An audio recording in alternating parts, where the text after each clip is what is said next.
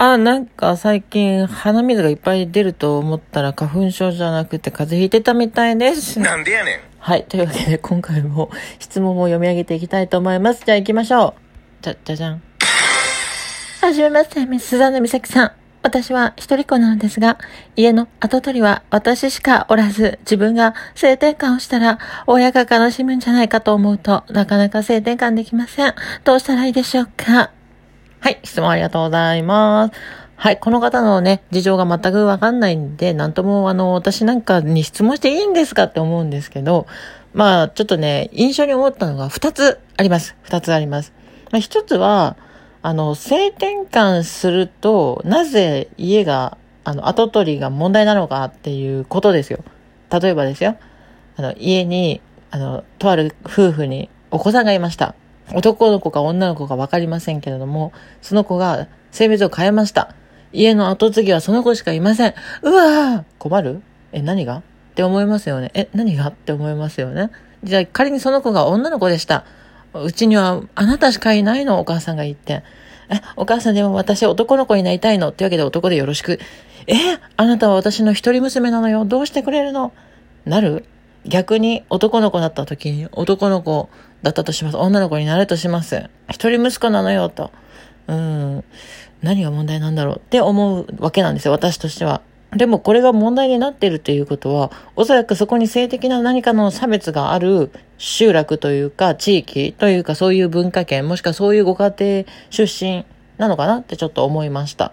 なので、これは、この人の性別の問題ではなく、あの、根本ね、根本の問題は、性転換をすることではなく、その家が、あの、まあ、なんていうかな、男性優位なのかなこの人が MTF なのか、MT、FTM なのか全くわかんないんですけど、まあ、そのご家庭に、まあ、ちょっと性的な何か差別が存在しているっていうことが原因かもしれないですね。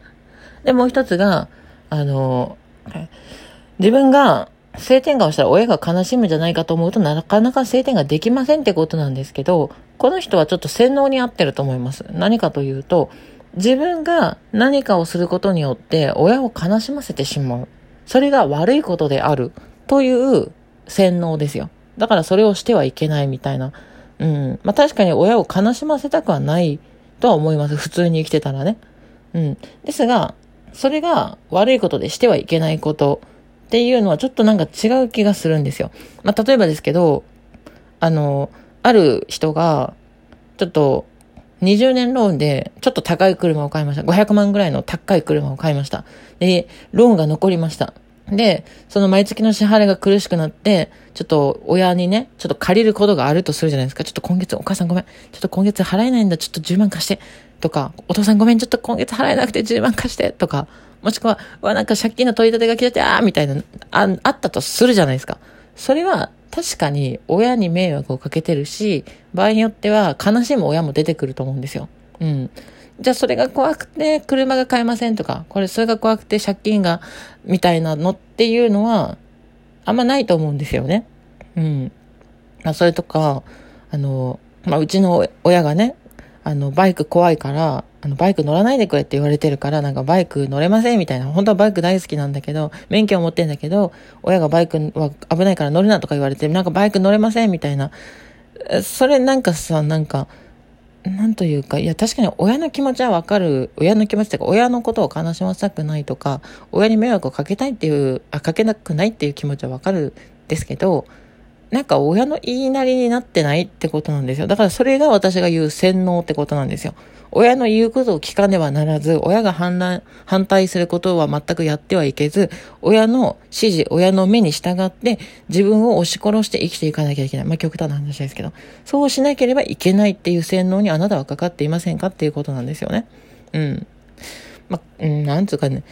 親が悲しむか悲しまないかっていうのは親のさじ加減なわけじゃないですか。まあ、例えばですけど、映画、悲しい映画を見たら親が悲しむかもしれないし、悲しまないかもしれない。何この映画とか言って、なんかどうでもいいって思うかもしれない。それって親のさじ加減なんですよ。まあ、さっき言った、まあなんかもう自分の子供が心配で、バイクなんか乗ってほしくないっていう親がいたとして、バイク実際に買ってみたら、お、いいじゃんとか言って、ノリノリになってくるかもしんないし、いや、あなたはバイクじゃなくて車を買いなさいって言って車を買ったのに、何この車高いじゃないの？ムキとか言って怒るかもしれない。え、何それって思いますけど、悲しむか怒るかって、要するに、その時の一時の感情論でしかないし、さじ加減じゃないですか、親の。だからその、よくわからない、得体の知れないさじ加減でいくらでも変わるものにビビって、自分のやりたいことをやらないっていうのは、まあ、洗脳にかかってるんじゃないかなってちょっと思ってしまいまして、うん、だから、どうしたらいいでしょうかについては、まあ私に質問してるってことは私の主観を求めていらっしゃると思うので、あの、親離れしてくださいっていうことでしょうか。はい。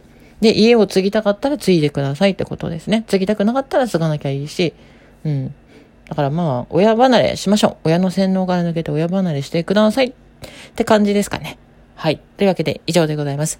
この番組では、えっ、ー、と、視聴者のリクエスト、お便りお待ちしております。上から目線気味の、あの、ちょっと口が悪い、態度が悪い、えっ、ー、と、サイコパスで有名なスザンヌ美咲のお答えでよければいくらでもお返事いたしますのでね、気軽におこ、えー、質問していただければと思います。今日はここまでで終わりたいと思います。最後まで聞いていただきありがとうございます。